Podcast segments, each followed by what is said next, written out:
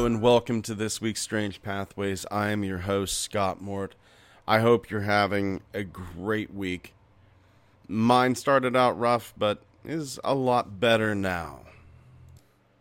My lovely wife, Ariana, was in hospital. She's home now. So that's that's a load off my mind. That's a that's a load off my mind. But I'm, I'm still kind of recovering from that. It's it's been draining. It has been draining. And for as bad as it's been for me, I know it's been a thousand times worse for her. But we're we're finally at the point where, you know, recovery can begin. Our first case takes us back to the early 1960s. The witnesses, they're all going to remain anonymous, as is the name of the small Ohio town that this takes place in. The main witness, let's just call him Steve. Steve says that this happened around the time Kennedy was assassinated. So it was 61, 62, early 60s. The witness was born in 1953, so this will put him in the age of like 7 to 10 years old. It's just before sunset in the summer. Steve and his friends they're they're playing at this abandoned lumber company. And I did the same thing. I did the same thing whenever I was a kid. I I used to go and play in this abandoned railroad trestle near my home. So I get it. I grew up in a small town. So did Steve. The, he he's going out. He's getting some sand for his pet turtles, and his friends say, "Hey, there's some sand down by the old lumber company that's out of business. Let's go down there." he's going towards the sand pile and he looks over and he he sees his friend that's gone with him ducking down and hiding there were a lot of other kids with in this group but only Steve and his friends are the one who went to the sand pile so only they saw what happened. Standing in front of Steve and his friend, just about a hundred feet away, are these beings. They see these beings, and the beings see them too. They're they're not of this world.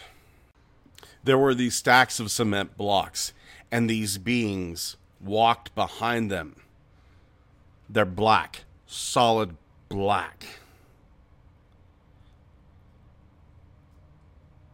It's it's just black. I'm not talking like black skinned. I mean these things are solid black they had pointed ears. Steve and his friend couldn't tell if they were wearing uniforms because if they were, it absorbed all the light, the same as their skin. The only thing that wasn't black on these creatures, these beings, were their eyes. Steve said it was the reddest red he had ever seen. He can he can make out one thing though. He can see that they're wearing holsters. They're they're wearing guns. And he's close enough that he says if if if he had to make a guess, they were wearing 45s, a 1911 45, but they had a flap over the gun. They were the normal height of a person five, six, seven, eight, ten. Steve is able to judge this because he can see their shoulders over the stacks of the concrete blocks.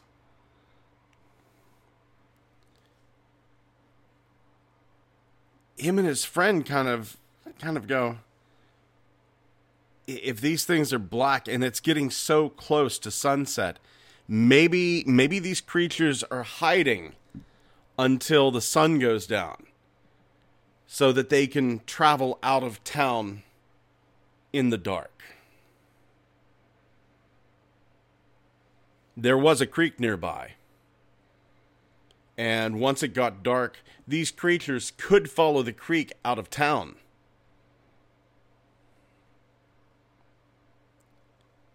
Steve and his friend, they both admit the sighting wasn't very long. It was only long enough to get a good look at them. But he was terrified. He could not move. He was paralyzed by fear. He doesn't remember seeing their hands. He could just see their upper body right down to the holsters with the guns.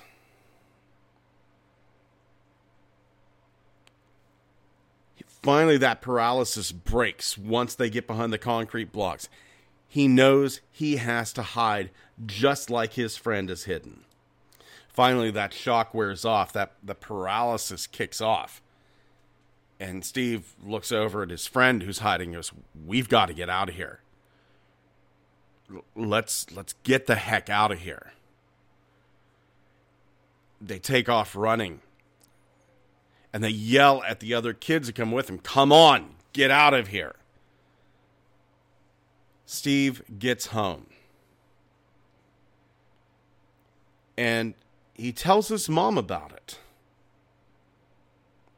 And she laughs it off.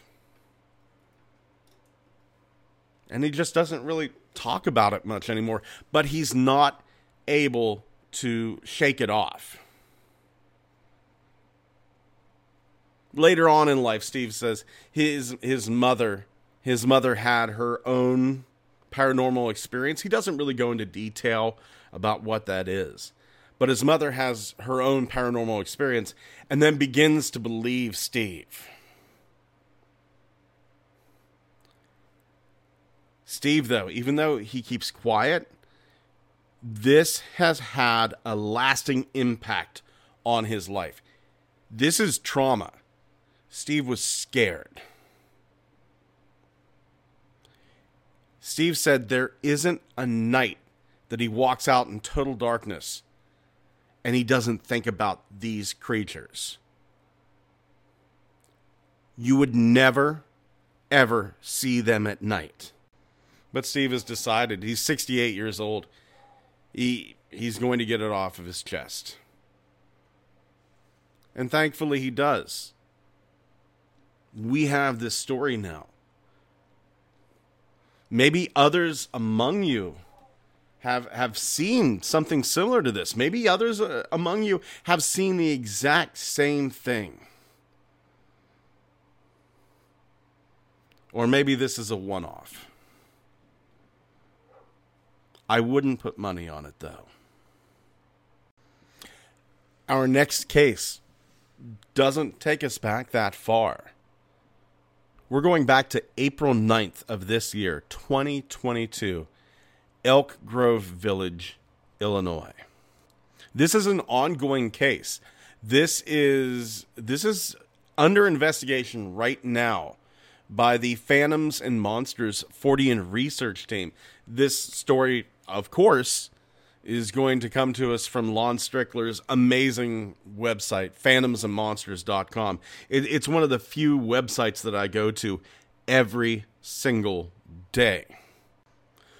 Once again, just like our last case, the witness has decided to stay anonymous. So, just for clarity's purpose, we're going to refer to the witness as Bob. Bob's at his niece's birthday party and it starts to wear on him a little bit. So some of the other family members, they go outside.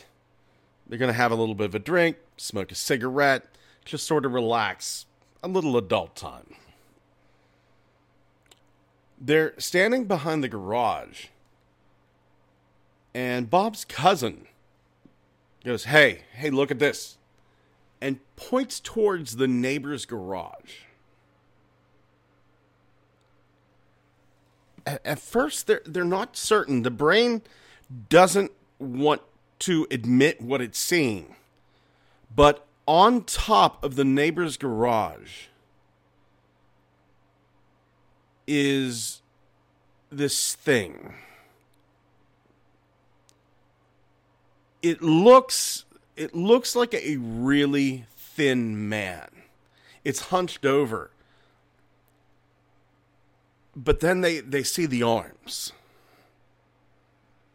Long arms, freakishly long arms. This thing is propping itself up with these unrealistically long arms. Just hunched over on his knuckles. Looking at them with bright red glowing eyes. Just like that first case in Ohio. Bright red eyes that don't blink. This thing has a pair of large wings that come out from his back and are slowly moving. It's it's kind of pumping them, moving them up and down while this thing is looking back at them. Remember all the detail that anonymous Steve gave from a hundred feet away. These witnesses, Bob and his family and friends, they're only about 50 feet away. This creature, it's it it's shifting up and down. It's examining them. Trying to figure out what they are. It's curious about them. They're curious about it. It's curious about them. All in all, seven witnesses saw this creature.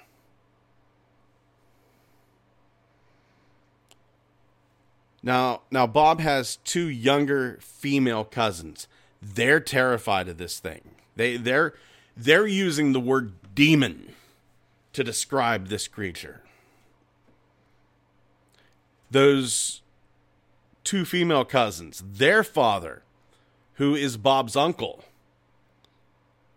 he he tries to calm them down. He goes, calm down, breathe. You're going to be okay. Just stay by me. Stay with this group. And we're all going to be okay. this creature has eyes locked on this group for about 30 seconds and then it starts instead of instead of those wings pumping and moving up and down it starts flapping its wings it takes a leap off the garage and flies away and now they get a good look at this creature in flight. Really tall really thin. It, it was all skin and bones. Even though even though this creature is massively tall, freakishly long arms, Bob is guessing that it probably doesn't weigh more than he does. It's just picture a freakish Batman skeleton wrapped in electrical tape with red glowing eyes. That's that's the image I'm getting in my head.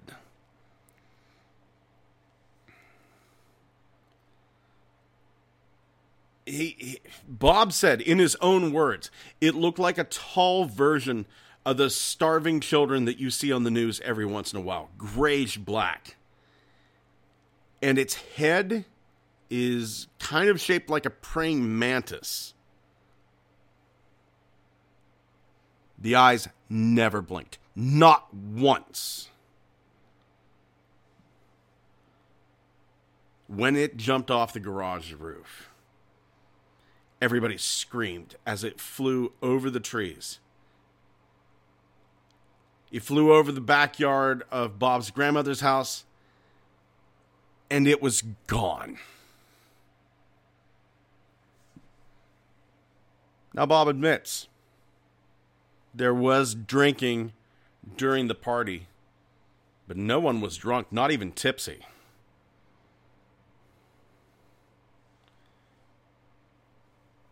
I mean, I've not been drunk many times in my life, but whenever I have been, I mean, I don't hallucinate. Do you? I get a little lightheaded. I don't see demons sitting on top of garages. It's well, they were drinking that. You hear that all the time. Well, they were drinking that night. Well, they had a little pot.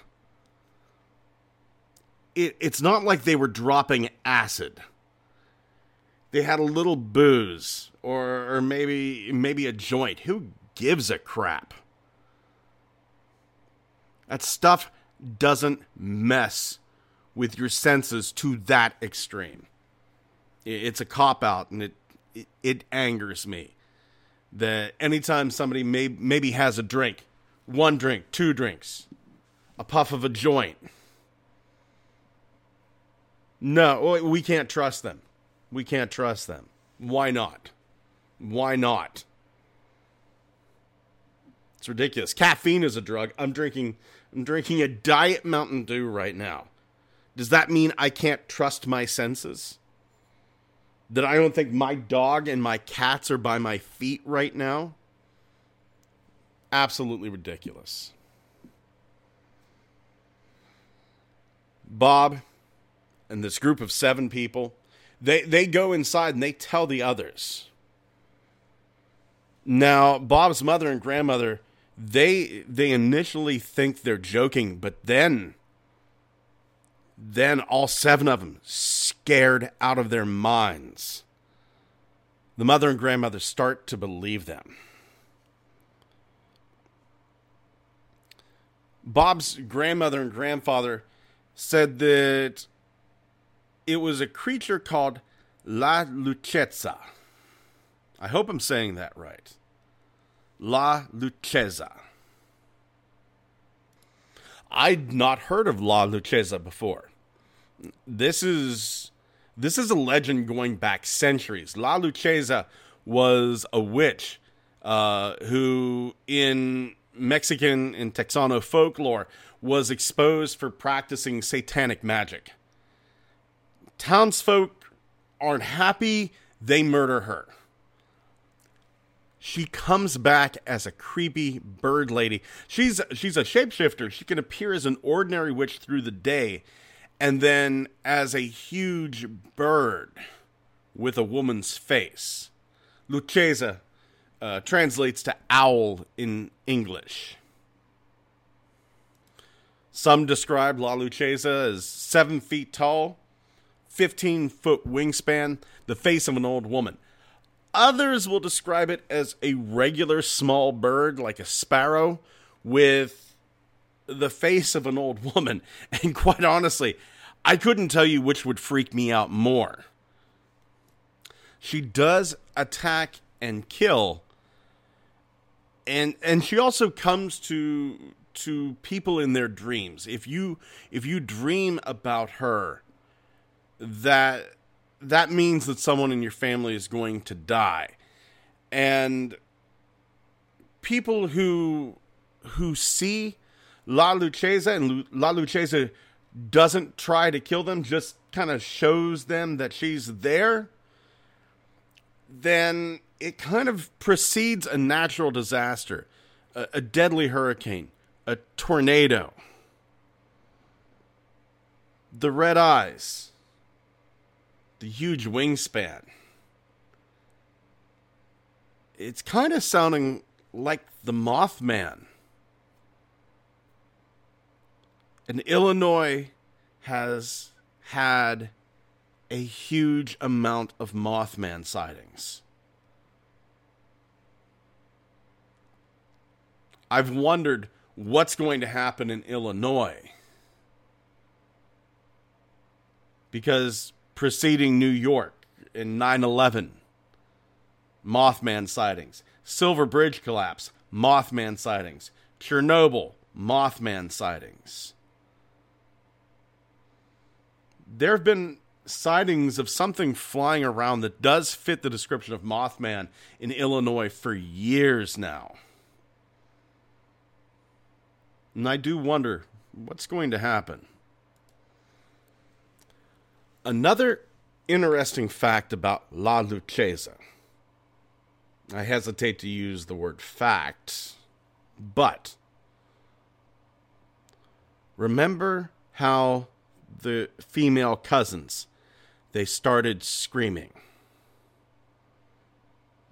The way to get rid of La Lechuza scream and curse at it. I do find that interesting that the female cousins they start to scream and this creature who might be a mothman, might be a demon, might be La Lechuza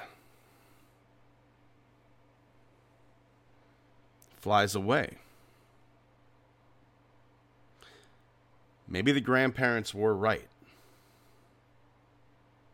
Maybe what they saw was La Lechuza. I was I was going through 4chan, the X boards today. And a post caught my eye. There there wasn't a lot of responses to the post but but this post triggered something in in my memory. So we're going to take this road. So the post was about eternal swamps. I'm going to read this post word for word. So anonymous on 4chan says Someone a few years ago on 2chan told about eternal swamp mechanisms. If you get close, they can destroy your mind. People who live near them more likely to commit suicide or go crazy. I was very excited about this phenomenon and wanted to find more information. I've been looking at Google Maps for hours and found places that terrified me to the core. Something was looking at me through the monitor, something big and powerful. I felt the eyes of the ancient beings upon me. Even after I moved away from the computer on home things, I still felt their presence. I decided to search the internet if someone had encountered a similar phenomenon, but no one even raised the topic of these eyes among the swamps. Like I was the only one who saw those eyes on a map. This prompted me to find more similar places on the map. After a short search, I noticed a lot of identical swamps. They definitely could not form naturally. Someone or something created them. Perhaps these are the very swamp mechanisms that the Anon spoke of. As I was reading this post on 4chan's X board, two things came to mind the first thing that came to mind was how relaxing I find swamps. I I I grew up pretty near a swamp in Finzel, Maryland called Cranberry Swamp. If you've not walked through a swamp, for the most part, I would say it's delightful and you're missing out. If you can, if you can, go near sunset because all the frogs will be chirping. And if you get it at just the right time of year, the frogs are so loud, it hurts your ears.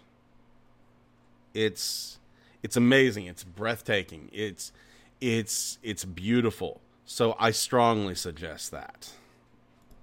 The second thing that came to mind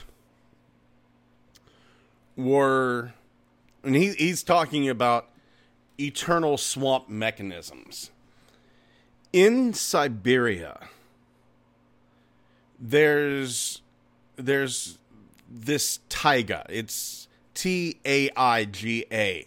It, it's an unspoiled region. It's unexplored. It, it's it's probably more unexplored than the Amazon jungle. There's about a hundred thousand square kilometers in Yakutia that are completely uninhabited. No trails, nothing. Humans very, very rarely go through them. Thick forest growth, uprooted trees, and swamps. Huge, massive, gargantuan swamps. Swarms of mosquitoes.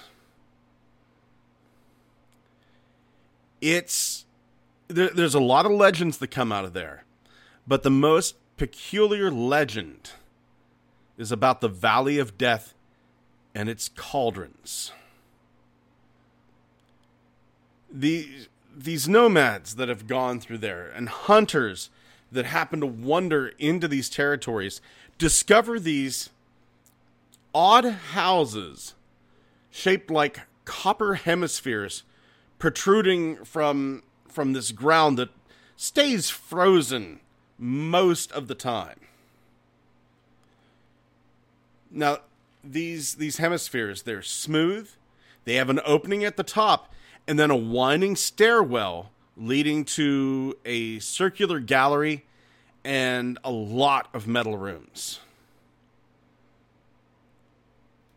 Sometimes the temperatures outside they would drop to 40 below, but it was always warm inside. The locals the Yakutians, they they're the ones who name these houses cauldrons. In their own language, it's it's Olguis, but it does mean cauldron. They seem to be made out of this unknown metal, copper-like in color, incredibly hard, with razor sharp edges.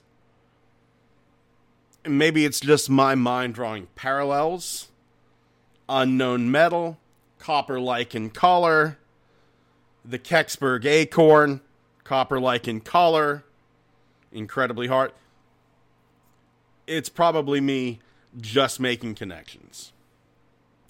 No one has ever been able to cut off even just a small fragment of, of these cauldrons. And over time, these cauldrons they're slowly sinking into the frozen ground. They disappear.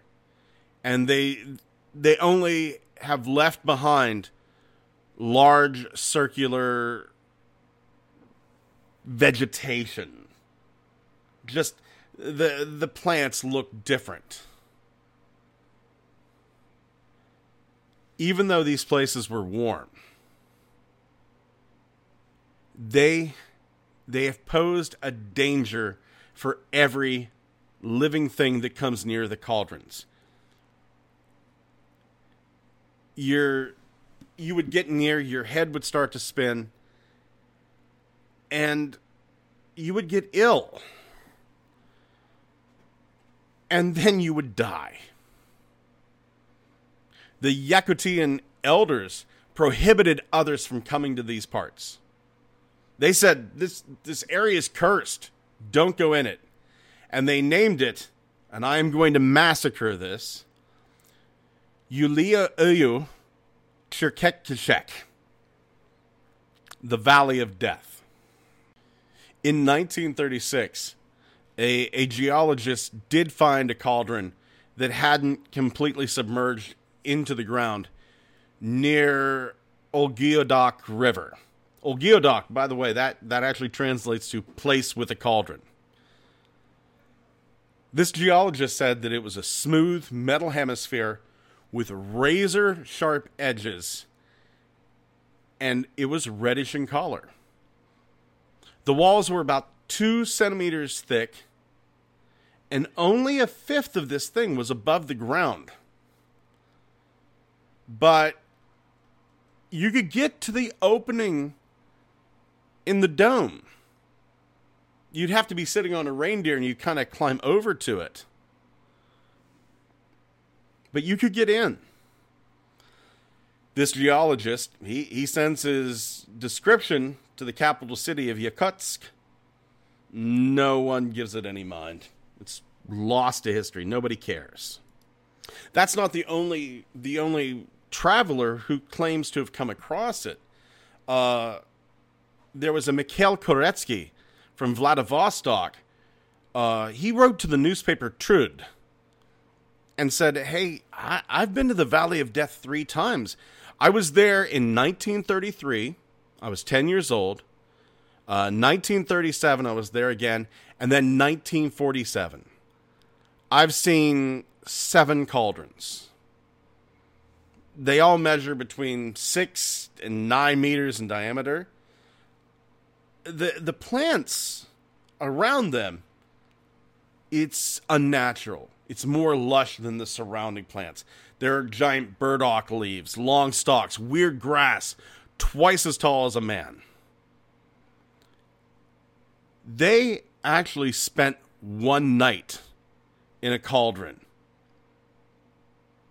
Nothing really happened to anyone that night. But one member of their group, a month later, loses all his hair and he gets two blemishes on his cheek. They never heal.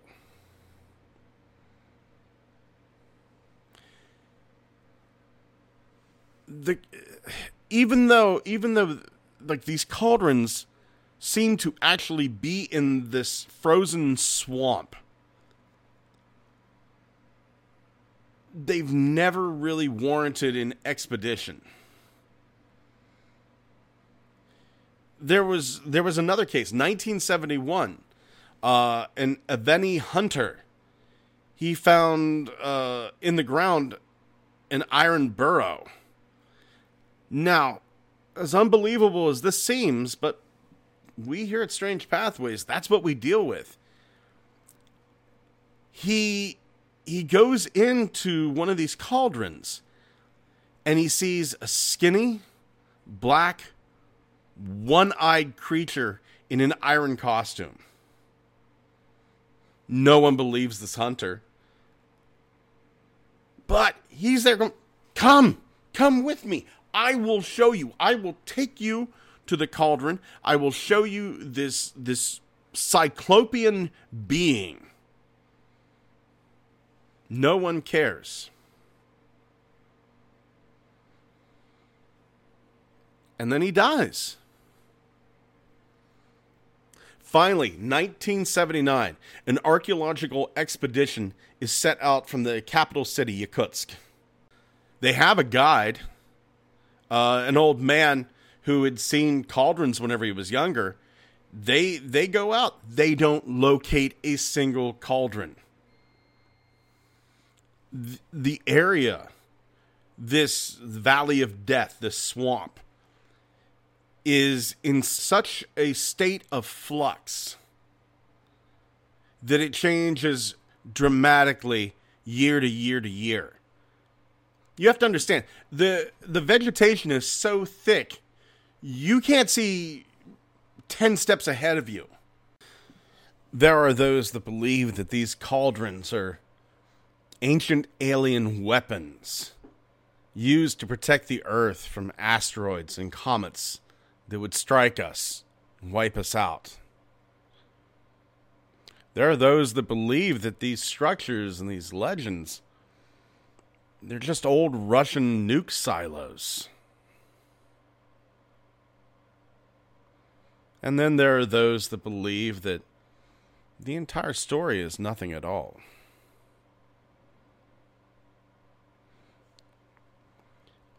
I I personally want to believe that uh, these are alien weapons. Who doesn't want to live in that world?